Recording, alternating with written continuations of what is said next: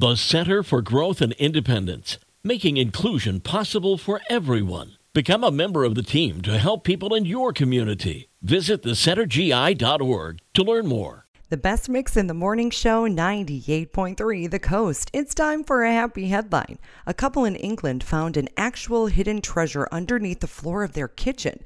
The couple who wishes to remain anonymous moved into an 18th century house and started doing some renovations.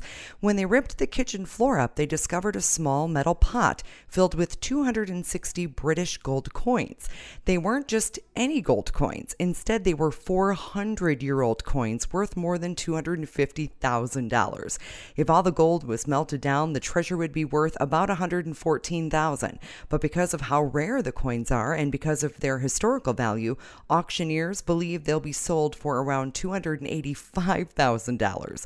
That's a lot of money, of course, and some of that money might just be put to good use paying for renovations on the house. Gosh, We've done all kinds of renovations in our house, and nope, no treasures here, but good for these people.